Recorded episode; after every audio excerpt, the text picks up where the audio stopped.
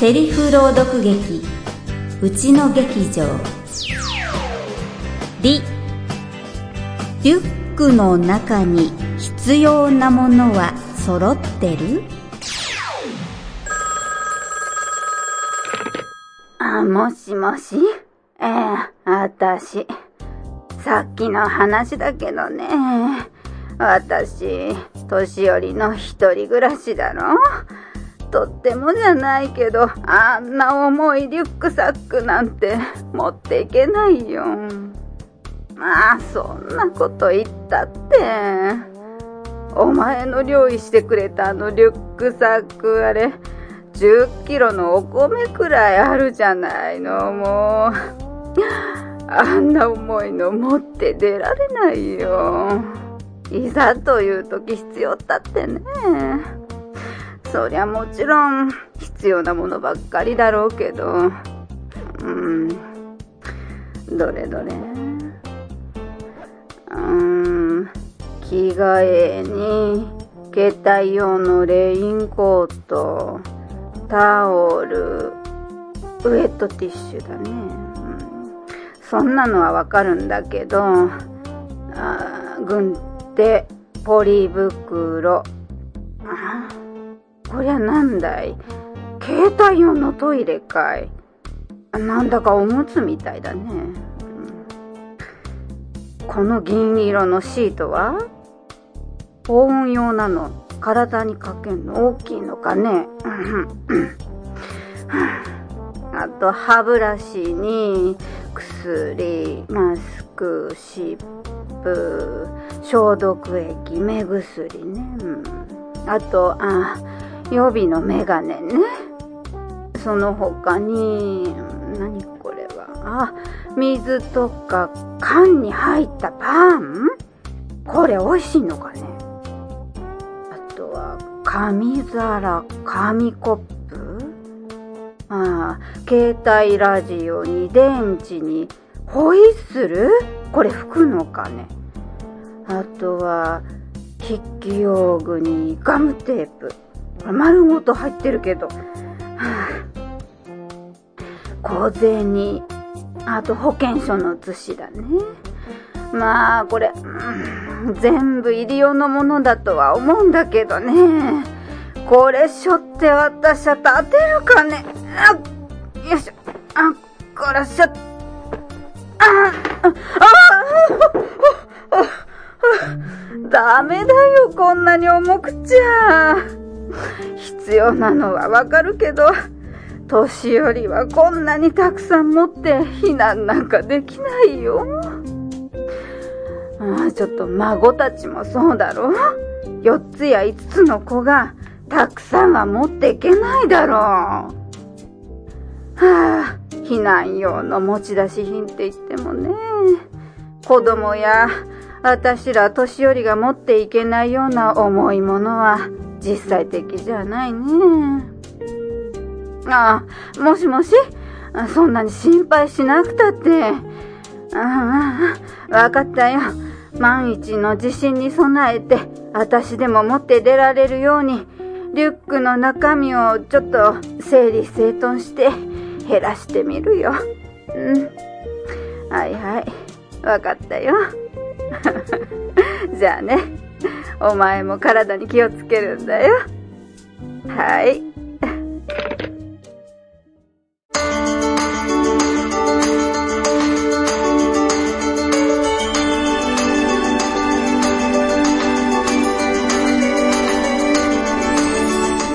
皆さん、こんにちは。声優イラストレーター、子供の安全対策コーディネーター、そしてこの番組、魔法の言葉、パーソナリティの内野真央です。さて、日本では秋から冬、春にかけて大きな地震がいくつも起きています。9月1日、10月23日、1月17日、3月11日。これ、それぞれ何の日だか覚えていますか？?9 月1日は関東大震災。10月23日は、これは2004年の新潟県中越地震。1月17日は阪神淡路大震災。1995年でしたね。そして3月11日はあの東日本大震災でした。ちょうど今回の配信日は3月1日。防災についてちょっと変わった視点で必要なものを見直してみるのはいかがでしょうか。この番組は株式会社アルファの制作でお送りします。魔法の力でエフカリアーナ。魔女見習いのルージュとオッサーが巻き起こす。ドタバタサクセスストーリーラジオ。あなたの脳内に直接語りかけるラジオ。略してマホラジ。各週日曜ポッドキャストで配信中あなたの耳に魔法をかけちゃうぞ。Try to the next stage. アルファさてこの番組最初のコーナーマオママ安全対策を語るでは東京法規出版さんから出ている子供の安全カルタから50の防犯、防災、事故予防を一つずつご紹介しています。またまに2つとか3つとかっていうこともありますが、えー、今回は、リ、リュックの中に必要なものは揃ってる？まあ、リですけど、リュ、リュですけどね。はい。これ、あの、リュックって言っても遠足じゃないですからね。わかってますね。今回のリュックというのは、もちろん、あの、地震の時、避難する時に持って出るカバンのことです。もちろんね、リュックサックでもなくてもいいんですけれど、両手が使えるといいねという意味で、小さい子にはリュックの中に必要なものを揃えて入れようねっていうおすすめをしています。えー、1995年1月17日の阪神・淡路大震災の後、あの、私はお友達の危機管理アドバイザーさんのね、あの、国崎信江さんという方から、小さい子のいる家庭での防災をね、たくさん勉強させていただきました。大きな地震が起きた時、まずは身の安全、頭を守る、自分が怪我しないこと。その後にパッと避難するための一時持ち出し品を持って避難する。その後、何日かサバイバルに対応するための二次持ち出し品というものが必要になります。大雑把に言って、あの、防災対策、なんかこう、用意しましょうという時は、その3段階ね、その大雑把に言って、その3段階に分けて対策を立てましょうというのがおすすめの地震対策であります。まあ、避難対策ですかね。あの、地震対策って言っちゃうと、あの、お家の中の、あの、家具の配置とか、あの、寝ている場所にね、大きな家具を置かないとかね、倒れそうなものを置かないとか、そんなものも含まれますが、まあ、今回は避難するときに持って出るものという意味で、えー、避難の対策をね、あの、お話ししてみたいと思っています。まあ、最近は皆さん、この一時持ち出し品と二次持ち出し品、2種類用意しておきましょうっていうのは知っている方、本当に多くなってきています。もちろん、ぐらっと来たら、まずは自分の頭を守ることが第一ですね。あの、最初の瞬間を無傷で生き延びて初めてその次に必要なものを持って避難するという段階に移れるわけです。さて、しかし、肌と振り返るとね、あの、妊婦さんとか小さい子がいるお家はもちろん、体の不自由な方がいるお家、おじいちゃんおばあちゃんだけのお家、いろんなお家があるわけじゃないですか。なのに、あの、非常時持ち出してね、あの、行く、持ち出す品物は、これですよっていうふうに、あの、大概のマニュアルは、大体もう書いてあることどれも一緒で、しかも、これ全部揃えたら重すぎるでしょっていうリストがね、ほんと多いんです。もちろんね、その、用意しておいた方がいいに決まってるんだけど、なんかちょっとこれ、リスト見ただけでも大変そう。もうやめた。っていう気持ちになっちゃうことが多いんですが、その一番大きな原因は、この非常持ち出し品の多さ、重さ、あと、ダサさ。だよね。うん。まあ、この、えっ、と、例えばね、この、うちのが、あの、作らせていただいたカルタの、あの、裏側裏表紙のところに、その、持ち出し品のリストが簡単に書いてはあるのですが、そういうものも全部必要だって分かってるんだけど、お年寄りとか妊婦さんとか子供だったら、それ持って出られるよっていうのはかなり限られてきます。あと、中に詰めるものをね、用意するだけで、もう嫌になっちゃうかもしれない。うん。ましてね、あの、詰めたリュックが10キロ以上で、しかも、ちょっと足悪い方、方とかね、あの、私なんかも痛痛かったりするんですけど、あの、あとは腰痛いとかね、あと赤ちゃん抱っこして、さらに持った上にこれ、あの、避難しなきゃいけないってなったら、もうその時点で無理じゃん。ね、諦めちゃう。あの、火事場のバカ力が出ることを期待して用意しても、結局持ち出せなかったなんてことにもなりかねません。そこで発想の転換が必要なんですよね。とにかく軽くする。普段持っているバッグに入る程度のものにするのが一番いいんです。むしろ中に詰めるものを先に考えないで、どのバッグを持っていくか、どのリュックにするか、どの手提げにするかね。それを先に考える。バッグとかリュックを先に選ぶという発想の転換をした方がいいんじゃないかと、最近よく思います。でもね、それじゃあ量足りないんじゃないのって考えちゃうかもしれないんですが、それはちょっと置いといて、まず、ないよりはマシという考えにシフトしてみましょう。うん。それでは、地震の時にパッと持って避難できるお気に入りのバッグを一つ選んでください。大きくなくてもいいです。ね、そんなね、とにかく、これもあれもって思いがちですが、あの、まず、これを持って逃げたいって思うようなバッグをね、一つ選んでください。それね、お気に入りですから、お部屋の目立つところに置いておいても嫌じゃないですよね。もしくはどっかへしまっちゃって、あれどこ行ったかわかんないっていうことには、そういうも、そういうバッグだったらならないですよね。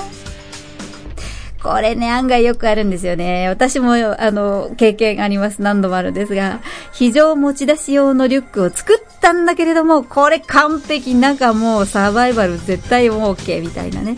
いや、あの、作ったけれども、普段からそんな、もうパンパンに詰まったリュックサックなんか、部屋の真ん中に置いときたくないんですよね。あの、見た目に美しくない。で、うっかりあの、2階の何度かなんかにしまっちゃって、そのまま忘れる。で、半年ぐらいして、なんだろうこのリュックって思って、ふと開けてみたら避難グッズだった。なんて、これバカみたいですけど、本当の話。ね中身も、これは入れといた方がいいんだよなって思うものばっかりなのかもしれないんですが、まあ、どんどん減らしてみましょう。カルタの絵札では、リュックの中に必要なものは揃ってる？という文言でしたが、絵札の中には、あの、イラストでね、小さい子のリュックに最低でも何が入っていたらいいかっていうのが絵で書いてあります。後でこれもブログにあげますので、あの、お暇な方はチェックしてみてください。あと、このバッグの置き場所についてももちろんどこでもいいんですが、自分が一番長く過ごすところに置いておくのがいいですね。やっぱりね。カルタのねでは、寝る部屋に置いておこうね避難リュックというのがあるんですが、まあこれまだちょっと紹介してないんですけど、今日ついでにね、ご紹介しちゃいますが、あの、寝る部屋に置いておこうね避難リュックということで、寝室に置くというのもおすすめはしていました。これは、なんで寝る部屋かっていうと、あの実は阪神淡路大震災が明け方の5時過ぎに起きたことを受けて、あの、寝てるところにね、あの、枕元とか手の届く範囲に置いておくというのをお勧めしていたという事情があります。でも、リビングでもパソコンデスクのこの足元のとことかでもね、それからキッチンだっていいんです。自分が一番よく時間を過ごす場所に置く。ね。いつもいるとこに置いとくのが一番いいんですよね。まあ、会社にいてね、あの、会社のデスクのとこが一番長いよっていう人は、そこでもいいですね。家に置いといて、会社で被災したらね、役に立たないです。うん。まあ、まずは、今回おすすめしたいのは、まずは持って出るためのお気に入りのバッグを選ぶ。カバン選び。それからそのバッグに無理なく入るだけの非常持ち出し品を入れます。この方法だったら、お年寄りとかね、体の悪い人、病院にも持ってけちゃう。それから小さな子や妊婦さんでも用意できますよね。よく考えて、自分に必要なものだけを入れてください。あの、ちょっと先まで考えないでね、あの、あれもこれもってやっちゃうと重くなっちゃいますから、自分に必要な、自分の行動パターンに必要なものだけを入れていく。ね。まずは、まあ、とっかかりが大事です。カバンから。そうやってハードルを下げていけばやりやすいですよね。はい。さて、パッと掴んで逃げるためのカバン、用意できたでしょうか？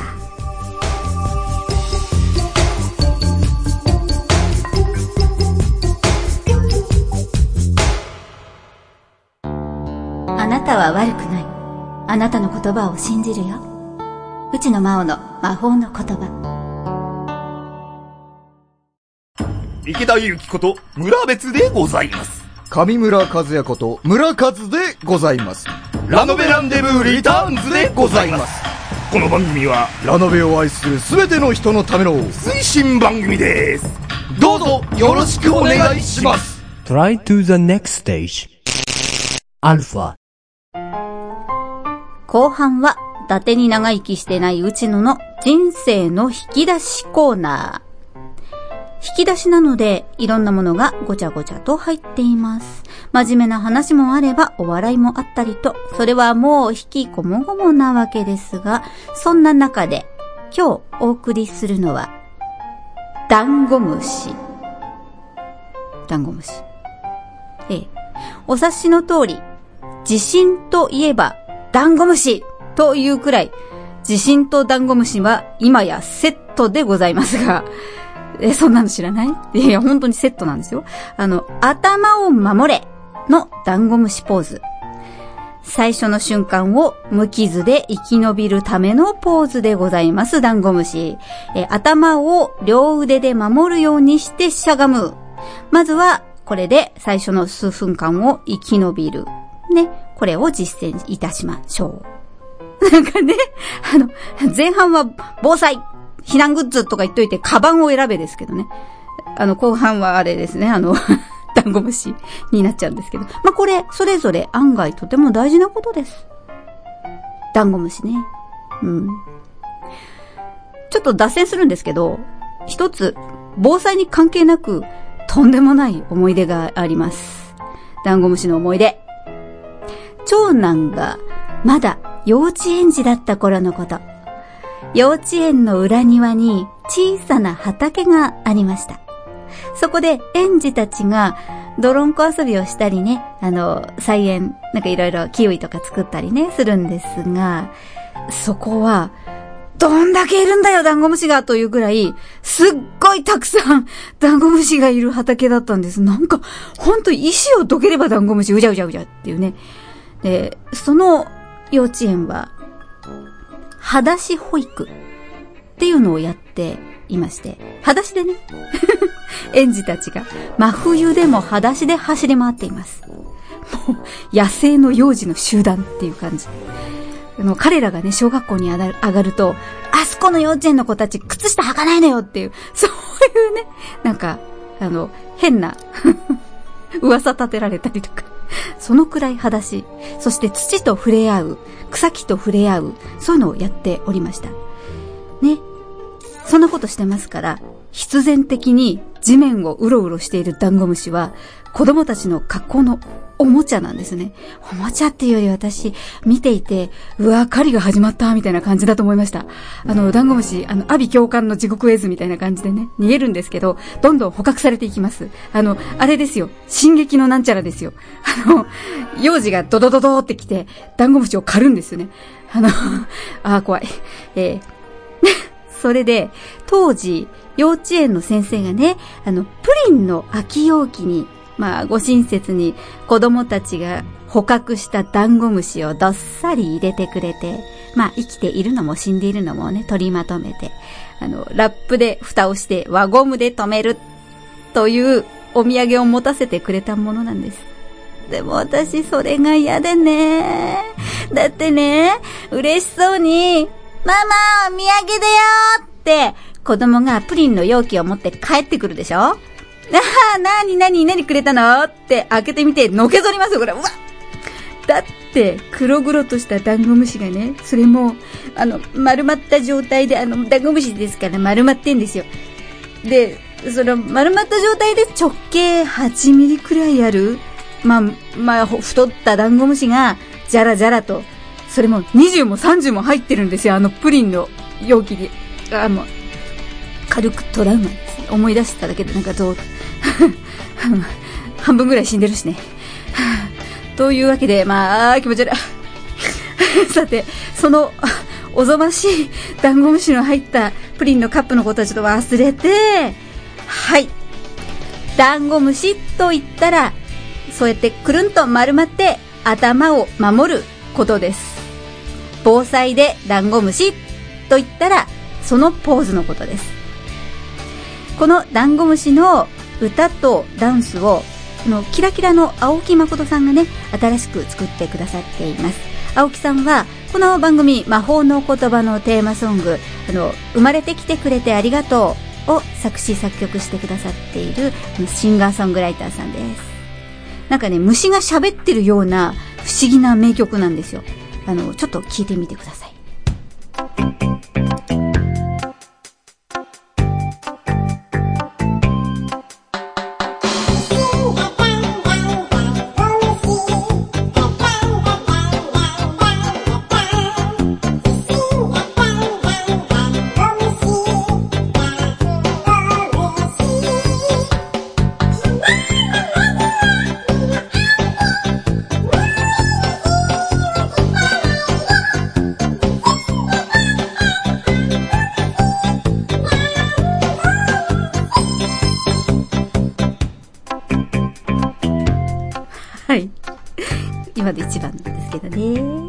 れは、虫バージョンなんですって。あの、ダンゴムシバージョン。虫が歌ってる。なんて言ってるかちょっとね、あの、えっ、と、わかりにくいんですが、ままずは身の安全って、無理に火を消さないでって言ってるんですね。あの、で、これね、ダンスがついてるんですよ。あの、YouTube で見られるんですが、これを歌、あの、歌もすごいんですけど、踊ってる子供たちがすごい動きするんですよね。あの、よく動くなっていうぐらいね。で、そしてあの動画の中にね、なんとあの、約体長40センチ級のダンゴムシのキャラクターのぬいぐるみがね、登場するんです。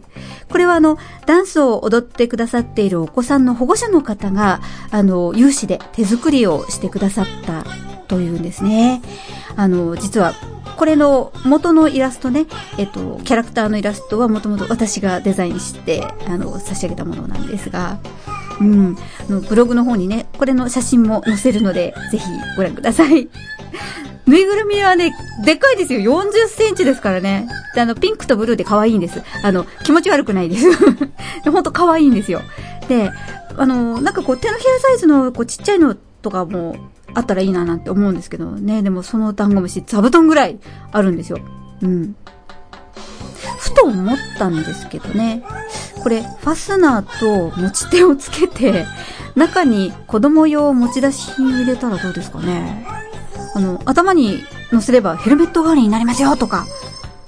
なんかいい、いい、よね、ダンゴムシ。ちょっと派手かな。うーん。ね、まずは身の安全、頭を守る。しかも中に防災用品、避難グッズ入ってる。いいね。うん、これはぜひ青木さんに提案してみたいと思います。で、この YouTube 動画とぬいぐるみの写真は、また後ほどブログにアップいたします。ぜひご覧になってください。あなたの夢を諦めないで。内野真央の魔法の言葉。素敵な恋愛は大人の人生を変える。ロミレー泉のゼロ学恋愛ホスピタル。運命分析学による5分間の恋愛トーク。恋人夫婦片思い。募集中の方どんどん楽しい恋をしてくださいね。ロミレーがお手伝いします。人生楽しく生きましょう。各週日曜日ポッドキャストで配信中。Try to the next stage. Alpha.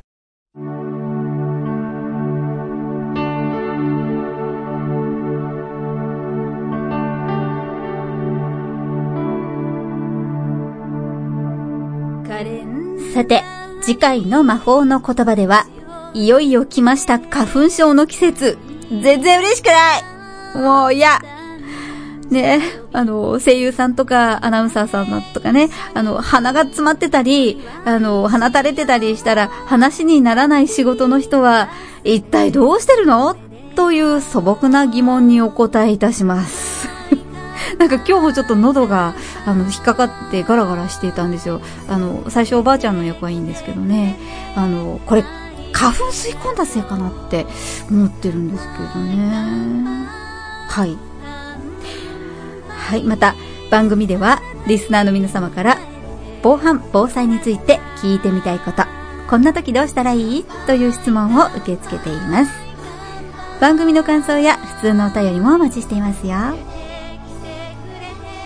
この番組「魔法の言葉」は各週土曜日に放送いたしますそれではまた次回の配信でお会いしましょうお相手は声優イラストレーター子供の安全対策コーディネーターパーソナリティの内野真央でした